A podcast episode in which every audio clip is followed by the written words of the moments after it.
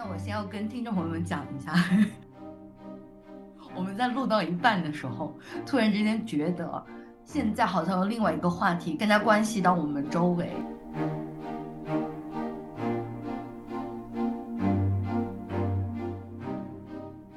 我们住在一个港口，在这里我们想怎么讲就怎么讲。欢迎各位旅行者们来到港口。然后这一期节目呢，我们想跟大家讨论一下关于全喜喜与上野千鹤子视频的内容。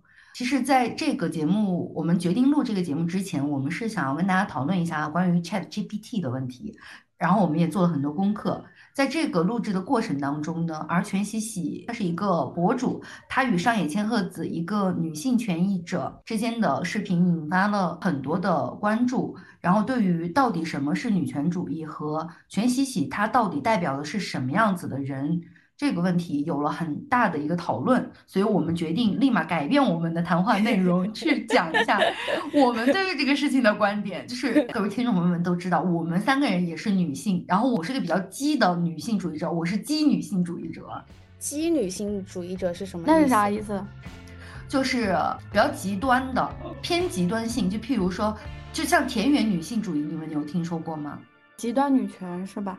对，极端女权，然后现在它还叫激女权哦，激动的激就是很激动，嗯，所以我是田园女权中中呀，OK。但我不觉得这个 title 怎样，我觉得很好哎，可以，非常好。我觉得我应该是，嗯，目前很平和，但底核很坚硬，慢慢走向极端的。女权主义者可有可，我是平时没啥事儿，一讨论这事就很极端的女性主义者。兔子帮你。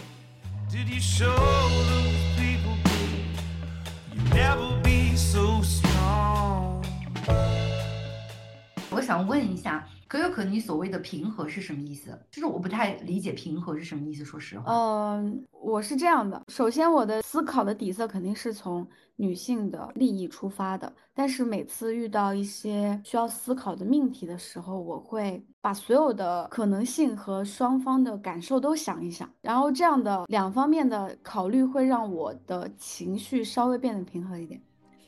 我前段时间有看到一个帖子，他说所谓的女性主义者难道不应该是支持女性做所有的自由吗？就有些人他是可以选择结婚啊，因为他就是想要结婚啊；有些人他就是想要生孩子，他可能从小到大的梦想就是生孩子。那为什么所谓的女性主义者不能够去包容他们呢？然后有些人会觉得说，为什么我化妆你就觉得我是在服美役呢？明明我只是想让我自己打扮的漂漂亮亮的呀，我做这些都不是为了去讨好男性，我是为了我自己，所以我才化妆的。但是很多女性主义者，他们就会去抨击这个行为，然后他们就觉得很不能理解。嗯，这个时候下面就会有很多人说，嗯，我是我是一个很平和的女性主义者，所以你刚刚讲那个让我心里被打到了一样。然后他就说我是一个很平和女性主义者，所以我也不能够理解为什么会有一些女孩子会对女孩子的敌意这么大。别人想要化妆就化呀，就是你你们懂我的意思对不对？嗯嗯嗯哦，那我知道了。我其实和你刚刚说那个观点蛮像的，就是对于女生这边哈，就是无论她的选人生选择是什么，她的三观价值是什么，我不做评判。比如说，呃，某一些三观和我不合的人，我也不会去和他争论，哪怕是那些他本身有厌厌女思想的，或者是有传统思想的，我一概不去放任任对放任任何的女性的思想的自由发展，因为我觉得。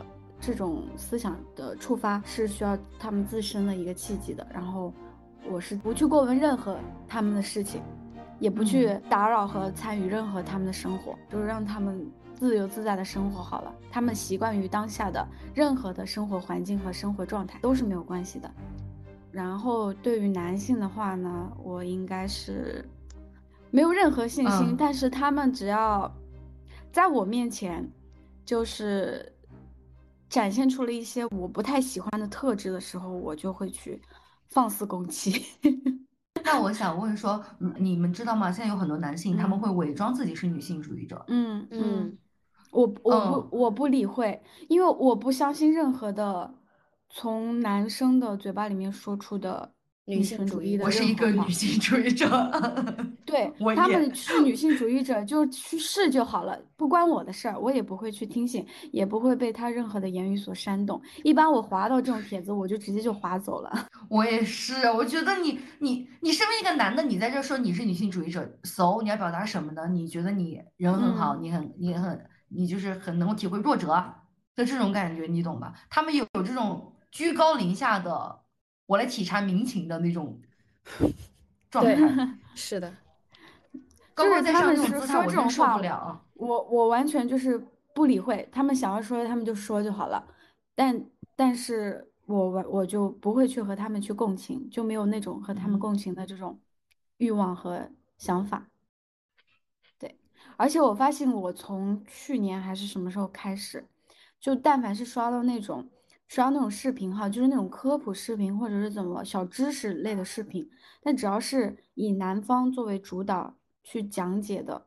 然后我都我都会很，就是不会太想要听下去，我就会把它划掉。我也，嗯我也，我我就是想说你在装什么？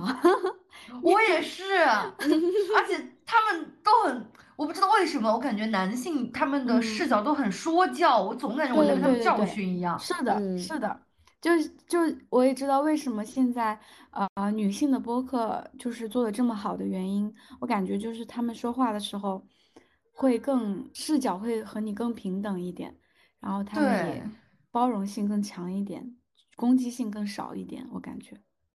他们不会嗯像男性很多男性一样，就是我说的这个就是这样。如果你不认同的话，那是你有问题，你一定要反思你自己。女性她们永远不会这么去想问题，她们会觉得啊，我说这个话你不能理解，是不是我这样表达是不对的？那我换个方式看你能不能听得懂呢？就是嗯我们的逻辑好像都是这个嗯样子的，而不是说你听嗯不懂，那就是你有问题。但我其实也就是更希望、渴望去看到更多有攻击性一点的女生的发言，我想去看一看她会是一个什么样子。嗯，嗯，兔子帮你，你呢？你你所谓的你所谓的那个 title 又是代表什么意思呀？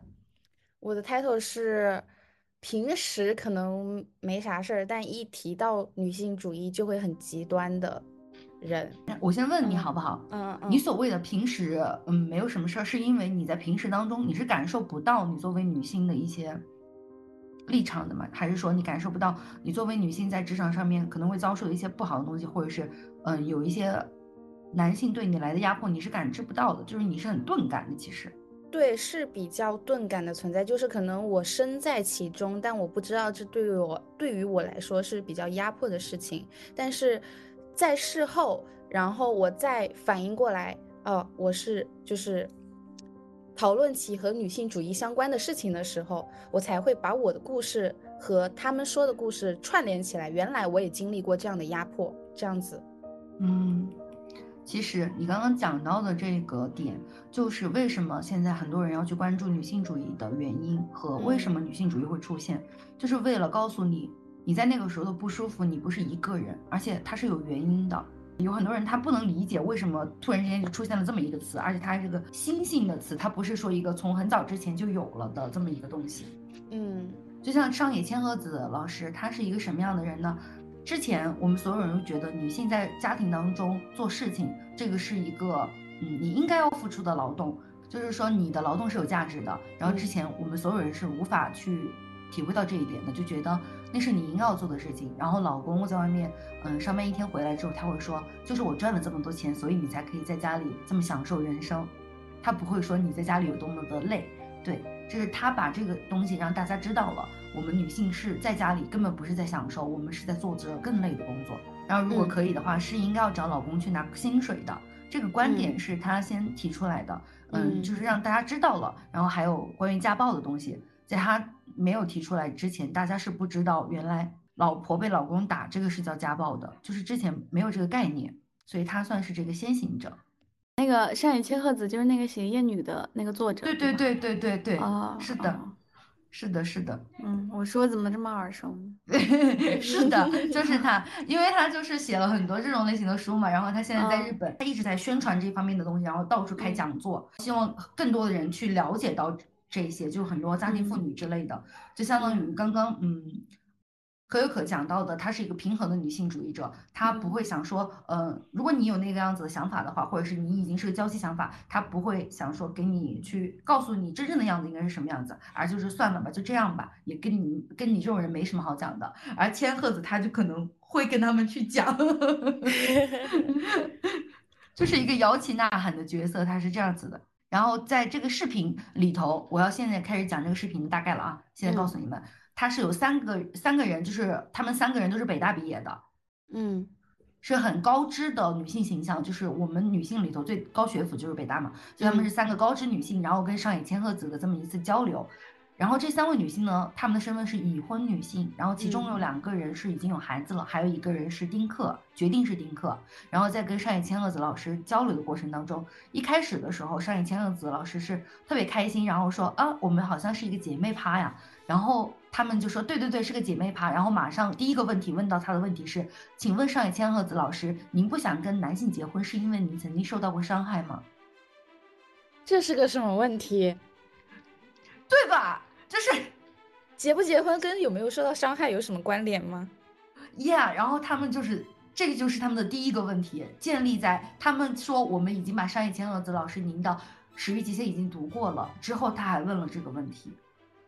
他们是想寻求什么答案呢？是想。就是整个话题里头，他们就在讲他们自己生活当中，呃，就是自己的婚姻里头的那些问题，然后告诉上野千鹤子老师，自己选择的婚姻根本就就是哎，反正就是以他们的幸福婚姻的个例，仅有的一些个例模板去问上野千鹤子说，哎，你为什么不结婚呢？是这样吗？他们是这样去问的那个问题，但是我感觉他们在跟他对话的过程当中，是时刻的知道，好像自己结婚是不好的，就他们自己其实潜意识里头知道，但是他需要通过上野千鹤子跟他讲说，你结婚没有罪，他在一直在肯，就是希望有个肯定的人告诉他，你们懂吗？还有一个就是因为全喜喜她有一个很特殊的身份，她在这个节目之前，她跟她老公有一个节目叫睡前聊天。然后她跟她老公是这样的一个情况，她自己是北大毕业的嘛，然后她老公是一个农村的男的，然后他复读了两次还是三次才考上了一个二本，然后他是北大的，然后他们两个人相亲之后结婚了，然后全喜喜她一直在讲说，我之所以跟他结婚，不是因为我爱他或者是因为什么别的，而只是出于一个功能性的目的，就是我们两个人的关系特别的，就是用他的话来讲是，嗯，他觉得自己特别的理性。不是因为我是个恋爱脑，所以我要跟他结婚，因为大家都会知道他们两个人可能在很多方向上是不匹配的。嗯，对，所以他就会告诉他自己说，我只不过是为了躲避一些可能社会上对于大龄未婚女的那种嗯歧视，或者是好奇，或者是那种八卦，或者说教也好，他是为了逃避这一些，所以才去做的这么一个举动，结婚的举动。嗯。嗯，然后她说，在之前呢，她跟她老公在相亲的时候就问她说：“我是丁克，你可以接受吗？如果你可以接受，那我们就可以谈谈恋爱。”然后她老公说：“我可以接受。”然后后来他们俩结婚四年之后，她老公说：“我还是很想要一个孩子。”然后她就生了啊，无语吧？他想要生，但是最无语的是，不是这个点，最无语的是，他生了之后，他说，虽然我生了，我也是为了我老公生的，但是我老公现在这个孩子完全是由我老公在带，我也不需要带他，然后一切的生育责任都跟我无关，我只只是把他丢给我老公就好了。然后为什么要生这孩子呢？因为她怕她老公出去嫖娼。什么？什么 啊？这个。就是他的理由和他的所有的行为都让我们觉得都是相反的，就是他，然后他对自己的那种人人格的武装和他的行为是完全不一样的。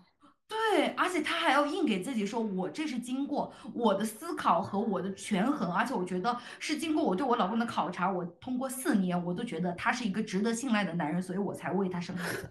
但是大姐，你之前不是说你是丁克吗？好烦。就作为我同样是女性，我感觉他混成这样让我觉得很生气。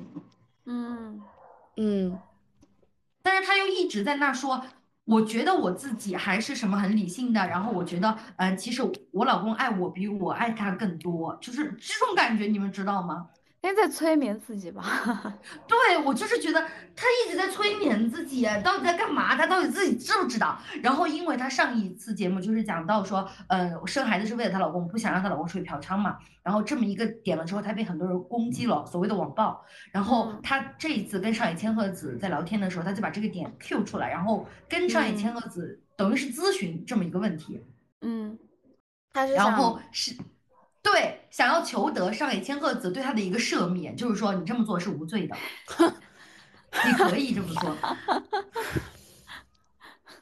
你懂？然后很多人就很愤怒，就很多我们女性就很愤怒的原因，是因为她浪费了一个这么好的时间去跟上野千鹤子聊天，去聊你的家里长家里短。懂吧？就是他明明可以利用这个时间给我们中国女性一些更好的建议，而不是去聊你的老公、你的家人、你的婆婆这些屁话，而是能给我们一些别的东西，能给一些新的东西给我们，然后也让他看到我们中国的女性，特别你是北大毕业的，那你代表的是高知识分子，你的思想觉悟是怎样的，而不是你在那谈这些，懂了吧？嗯，就是大家的愤怒是因为这个，所以她现在还有一个点是因为，嗯，就是开始大家就开始对她攻击了，她的微博名还叫她之前的微博名叫蔡全喜喜，她老公姓蔡，然后别人就说你你微博为什么要冠夫姓啊？我不能理解。啊，哦，她老公姓蔡，然后她叫蔡全喜喜，我就觉得到底。哎呀，我就是有点难受，说不上来。我就觉得他，嗯啊，在我看来，我是觉得他有点作践自己了。他有点不自信。我觉得他是非常不自信。他这种，他应该是道理都懂，但他做不出来。他懂吗？我不觉得他懂，就是意义上的道理，他肯定是都懂的。对，但是不然他就不会去求他的认可了。我跟你讲，对他懂和。去践行，它不是两码子事。是的，我觉得最大的那个就是他做不出来，而且他很害怕。他怕什么？就像他说的，就是你不能理解他怕什么，对不对？嗯，就是我不懂，她惯夫性是她丈夫逼着她惯的吗？这是他主动冠的，就是他自己也有解释。对于他的这个冠夫姓，他说是因为蔡这个姓就是他自己，嗯，第一次取名字就立马浮现在他脑子里头，所以他就用了蔡全喜喜。然后他现在把这个名字改过来了，把蔡去掉了，因为很多人去攻击他了。嗯。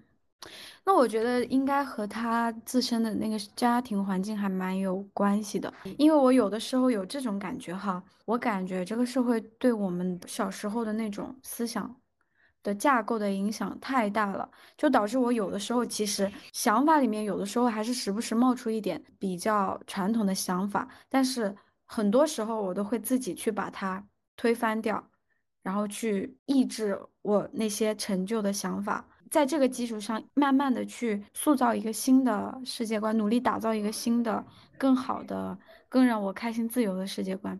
可能他小时候的生长环境对他的当时的那个思想塑造很大，就大到以至于他的很多下意识的举动和想法，他不会就是怎么说？我懂你的意思。对他可能就是知道有那个有个 A 有个 B，他知道 A 是对的，但是 B 是错的，但是那个 B 就是很强大，他打败了 A。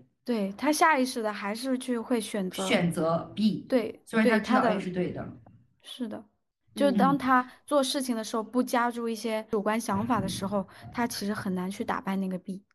嗯，但是现在他的点是因为，呃，你这个想法是完全是是这样的，没错，我们很多人都存在这样子，然后我们也在努力的去让自己不变成这样子的人，而他的点是因为他变成了那个样子的 B 了之后，他。尝试催眠自己，同时他发视频出来，他尝试催眠所有人，就是他在做一个把我们扯后腿的事情。大家觉得嗯是我们在努力去抛弃掉这些，你突然跳出来，你做一个北大的人，然后他每次的开头都会说我是北大的什么什么，我是高知识分子女性，他还反复的去强调这一点，就让别人觉得很烦。他这个行为，你可以这样，但你不要出来，你不要。在公众的地方，然后占据这个地方，就是你会拥有一批，嗯，拥有一批可能，对，就是他成为一个意见领袖，其实对是不太好。而他又想要成为这样子，他有这样的想法了，他已经，他在做这样子的事情，他端起了那个碗，但他想要吃我们的饭，就要想要吃女性主义的饭，这这一点让我觉得很恶心。我看到一句话，上野千鹤子说，在日本女性正想要脱离专职主妇的时候，中国女性却想成为专职主妇。我对此百感交集。嗯，真的是真的，因为他在整个那个谈话的过程当中，他一开始的时候，他的表情特别搞笑。我去看了那个视频，一开始的时候他特别开心，因为是三个女孩子，然后坐在床上，然后他就说：“哇，是姐妹趴，是姐妹趴哎！”然后觉得哇，好好开心啊。然后一当那个全喜喜问出那个问题，说：“您选择不结婚是因为您受到过男人的伤害吗？”然后他没有马上回答这个问题，他说：“我想问一下，在座的三位都是。”就是现在是什么样的状态？然后他们说我们都已婚了，然后马上他的表情就说哦，OK，嗯，就你懂吧？这是日本人，他们 他马上就转换了自己的表情，然后脸上写着晦气。但是日本人呢，他们又不是像中国人一样，他不会那么直接，他们很，他们很委婉，就相当于有一个很著名的一个段子，就是。如果你每天呃搞弹钢琴，然后很吵闹，但日本邻居他不会说不好意思，可不可以声音小一点？他会说您弹钢琴真好听。嗯，就意思就是我在家能听到你弹钢琴，你可不可以声音小一点？就是他很委婉，所以上一千个子在跟他们对话的时候呢，就充满了这样子的，充满了充满了委婉的不肯定，对，充满了委婉的这种这种鄙夷，就譬如说。全喜喜说：“我经过四年的观察，我觉得我老公是一个值得信赖的人，所以我才给他生孩子。”然后上野千鹤子讲完了很多之后，然后说：“你一定要选择一个你值得你信赖的男人为他生孩子哟。”意思就是你老公出尔反尔了，你难道不知道吗？我天呐，而且但他们。在那哭成一片，然后就觉得得到了天大的赦免。他们觉得 上野千鹤子老师 觉得 我结婚没关系，我生孩子没关系。其实别人不是这样。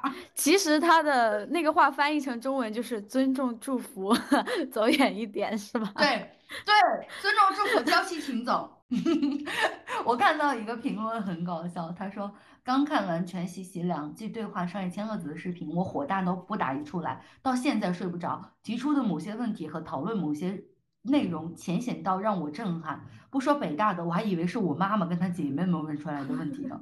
如果是我妈妈问出女性主义者，万一是恋爱脑怎么办？我倒觉得很欣慰，至少证明她意识到了问题，并且在思考。如果是北大的人问出来，你也别问上野千鹤子了，我也能答。恋爱脑，我直接尊重祝福就完事了吗？还省得人家大学教授耐下心向下兼容回答这么多。对他们也问了，说我想问一下，您是怎么看待恋爱脑的呢？然后上野千鹤子老师说，恋爱脑，嗯，日本里面没有这个词。我看到那个上野千鹤子说的一段话，女性主义者里面有结婚的，有不结婚的，有生孩子的，有不生孩子的。并不是说不结婚的女性主义者就更伟大，有坚持不化妆的女性主义者，或者坚持不戴胸罩，仿佛女性主义有三六九等之分，有正确与不正确之分。我认为这是一种教条主义。最重要的是要诚实对待自己，在每个方面扪心自问：这你能让，那你绝对不能让。问到最后肯定都能搞清楚，关键是不能糊弄自己。嗯，对。他讲的最关键的是不能糊弄自己，但其实你刚刚翻译的，就是你刚刚念的那一段，是他们后来翻译过来的，是他们是谁们翻译过来的？视频里头的人翻译过来的，但其实他是讲的日语，而那句话的原话其实不是这个样子的，是全喜喜他们可能翻译了之后，就是想要你知道说，嗯，结婚了的也是女性主义者，不结婚的也是女性主义者，但其实上野千鹤子老师的原话不是这个样子的，我理解的是。就是他的重点在于，他认为这是一种教条主义。嗯，对，就是全喜喜想要得到的就是这个答案，就是你们这些女性主义者不要过来抨击我，我也是女性主义者。虽然我结婚了，虽然我生孩子了，虽然我为了防止我老公出轨，我给他生了孩子。上野千鹤子老师的原话一比一翻译成中文的那开头那一句话，应该是在女权主义中。不管是想结婚的人，还是没生过孩子的人，我都不认为没有结婚的女权主义者高人一等。但是他们在把这一段话翻译的时候，重点翻译成了女权主义者里面有结婚的，也有不结婚的，有生孩子的，也有不生孩子的，就是把这一个把这个结婚没结婚、生孩子不生孩子的这几类人，就是就是把它重点标记了一样，然后后面再加上。上野千鹤子老师说：“哦，这些都是都可以是女权主义者，然后再告诉你，对，看吧，他需要说的是这个意思的这种感觉哈。就这个视频真的误导性特别特别强，然后他们剪的节奏也特别特别奇怪。我在看的时候就觉得他们的话都断断续续的。嗯，哦，原来是这样。上野千鹤子老师的话本身是没有问题的。对的，嗯，他想就是我们所有的女性主义者心中的女性主义嘛，就是没有教条的，但是我们一定是自由的，而那个自由一定是向上的，而不是向下的。所以我觉得他们与其说是女性主义者，不如说就是一个自媒体工作者。我他们不知道，我也一觉得，就是说对实话，我现在有一点点嗯带着那种阴谋论在看他们了。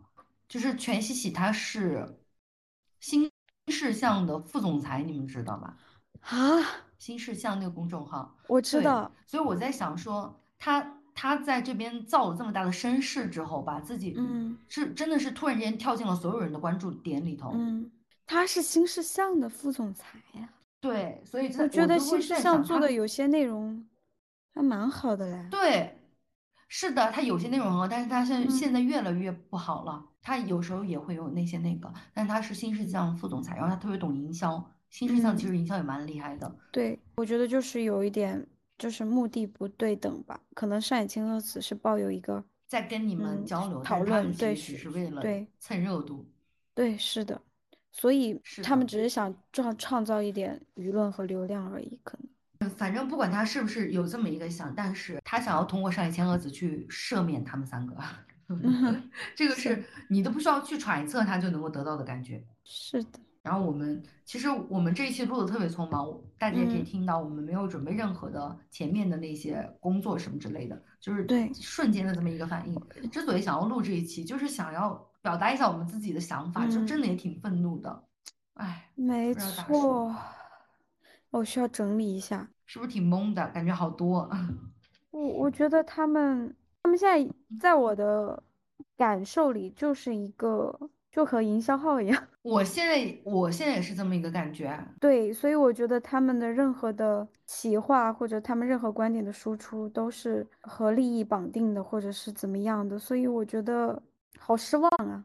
就是感觉被消费了的失望，所以我就，所以很多人都很愤怒，而且，对呀，而且这么好的一个机会，是的，大家都说，如果是随机波动的人去聊的话，要比他聊的好得多。然后也很想让 戴锦华老师跟他去聊。啊，是呢。但他们其实也确实带来了一个新的思考，就是像这种高知女性，其实她不能够完全百分之百的，就是和优越、优秀的女性主义是的是者的思想所划等号。其实很多高知女性，其实读大学的女生的比例是很高的，对吧？她是嗯远远高于男性的。女性的受知识教育的，嗯，比例其实也是很高的。然后为什么慢慢的往更高的学术层级去发展的时候，反而男性的比例升上来了，而女性慢慢的在这中间他们就退出了，他们就是很多就是回归家庭了呀，或者是怎么样了，就是放弃了学术研究，放弃了这种东西。对，就是张桂梅就是老师听到了都会马上过来打人的程度。对，我让你走出在想大山，不是让你去当家庭主妇的，是啊，哎呦，我该怎么说？就是让你接受教育，不是让你去当家庭主妇的。就是很多人现在很多人在讲一个话，就是说这三个女性，就是这三个北大的人治好了他们的学历焦虑。那你北大毕业的，你又怎么样？你不是一样的，还是家里长家里短吗？你跟楼下那村口老大妈一样，你讨论的都是什么问题？对，反向治愈，反向大家完全就就就是完全没有学历的那个。嗯之前可能大家会有一些关于学历的一些光环或者是崇拜，现在完全不会。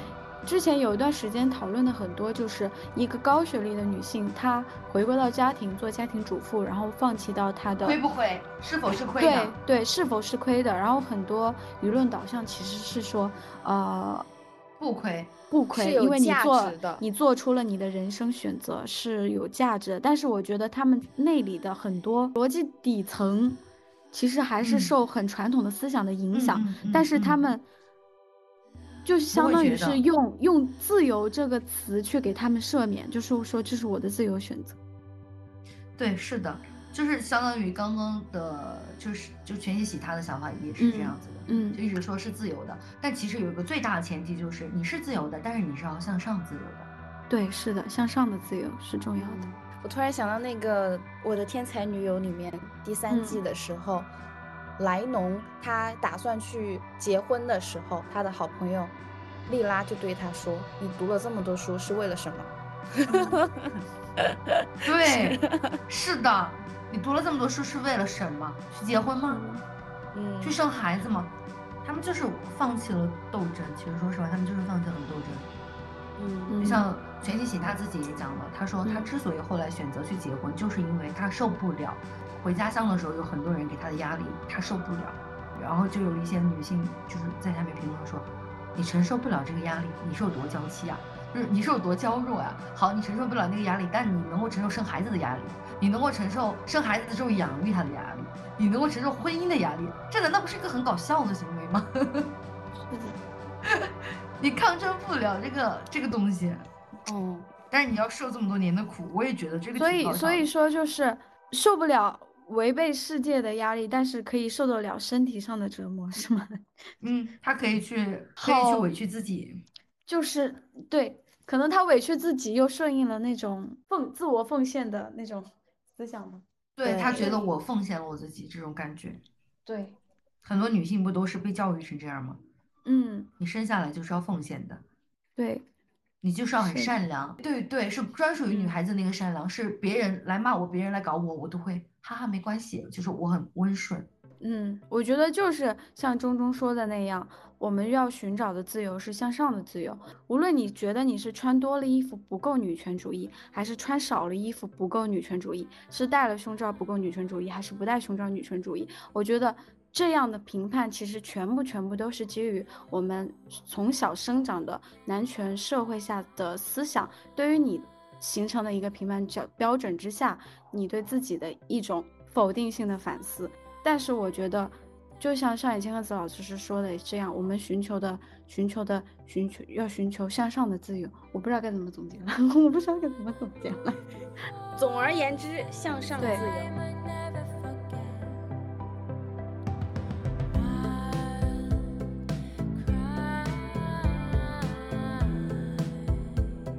现在说我要为我自己变白，刚刚你总结的不是那个样子的。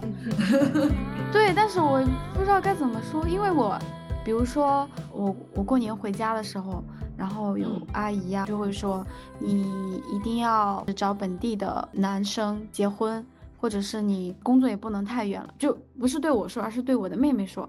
但是我的妹嗯妹她完全不听嘛，然后我阿姨就过嗯来。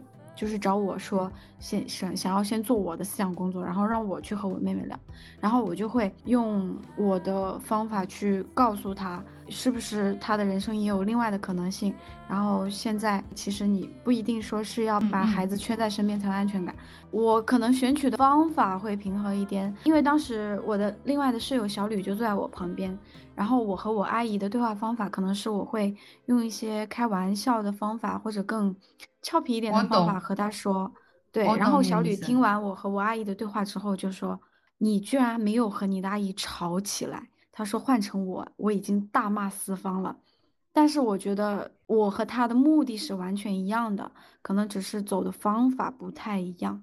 我觉得其实你还是算很幸运的，嗯因为你的阿姨她也不会对你发火。之所以我每次我说我自己可能是比较激嗯烈的女权主义者，是因为经常给我兑现的那个人，他也是在一个情绪很激动的状态。而且我譬如我讲这些的时候，我一般都是会嗯对我爸爸，或者是会对我家里头的男性，而他们讲的那些话就让我很不适，我就会很嗯烦这种感觉。我就觉得你到底懂什么啊？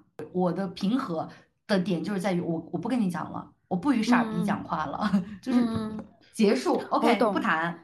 但其实这种东西它还是和自己的生活环境很有关系的，吧？对对，因为可能，比如说我遇到你之前那种情况，家里的男性发生一些爹味言论的时候，我只要出话去反驳他们的时候，我周围一定是会有女生，比如说我的阿姨妈妈，她们也会来帮腔，呃，大家一起就是有那种共识的，所以可能我你不是就会，独立无无缘的感觉。所以你不是平和的女性女女权主义者，你是有有支持者的女性主义者，不是 嗯，你是伙伴的，你不是孤军奋战的，是还没有打磨好的吧？是你就是就是因为你有伙伴了，所以大家一起的话，你就不会觉得要怎么要怎么那个，而且你们也没有遇到那种特别强劲的敌人。啊，对，没错，第一个是没有遇到强劲的敌人，因为我可能最最最最开始和强劲的敌人就会有那种预感，说想要去 远离他，或者是先就不和他采取一个逃避接触的，逃避模式不和他们接触的那种感觉哈。感觉吧。对，但是我觉得你的逃避模式其实也是对的，因为嗯其实因为我们很多时候女性如果一个人在社会上，你所遭遇的这种情况是很多的。当你在周围没有人支持你的时候，或者是你一个人的时候，如果对方他是个疯子呢，他要打你呢，那打不赢啊，那没办法，所以就只能先逃着。是的，嗯所以逃避完全是 OK 的。但是有一些人，我的意思就嗯是，有一些人他们不会逃避，反而他们去迎合，而且他们觉得迎合这种是没有问题的。我觉得这个就是我没办法苟同的一点。嗯嗯，就是你你才是真正的，如果你这么讲的话，那你这种平和就是我们所觉得的真正意义上的平和，而不是那些迎嗯合了他们的人，然后最后说我很平和。你不是在平和，你是在催眠你自己。嗯，对你，是你是个假的，你你已经你已经屈服了，对吧？是这个啊哈。那其实就是呃上野千鹤子她原话是说，笑死我了！你觉得结婚不公平，但是也有幸福，好吧？我觉得女权是追求自由的，不化妆、不穿内衣、不结婚当然是自由。婚姻制度是牢笼，谁不自由谁知道，能自由下去就行了，嘻嘻。这个不是他的原话，这是谁的原话你？念什么？这个你在念什么？你在念什么？你截图，你截那个不图下面是说的。那个是翻译这个人他的想法，哦，翻译人的想法啊，那原话是什么？在哪里啊？原话是打括号的。不是打括号的，原话是，我真的笑死了。原话是在女权主义中，不管是想结婚的人，还是没生过孩子的人，我都不认为这是没有结婚的人。这段话在哪里？我都没见到。就是在你在那嘻嘻的上面，不打括号的那里，哦哦，不打括号的前面。嘻嘻，笑 死我了，嘻嘻。我都懵了。我说你在念什么？为什么会有一个人在访谈里面是这种语气啊？我也，我也。哦，原来是我说这样。商业交老师，他这是笑死我了，对呀、这也太太嗯 哎，那这个那这个人翻译的还挺形象的。因为他是在日本留学嘛，他很懂日本人里头那种一语双关的感觉，嗯他在解读他的话。嗯。我们住在一个港口播客节目，现在已经上线小宇宙、苹果播客、网易云音乐、QQ 音乐、Spotify 等媒体，请大家多多收听，给我们提意见、点赞、喜爱，谢谢大家，请多多关爱吧。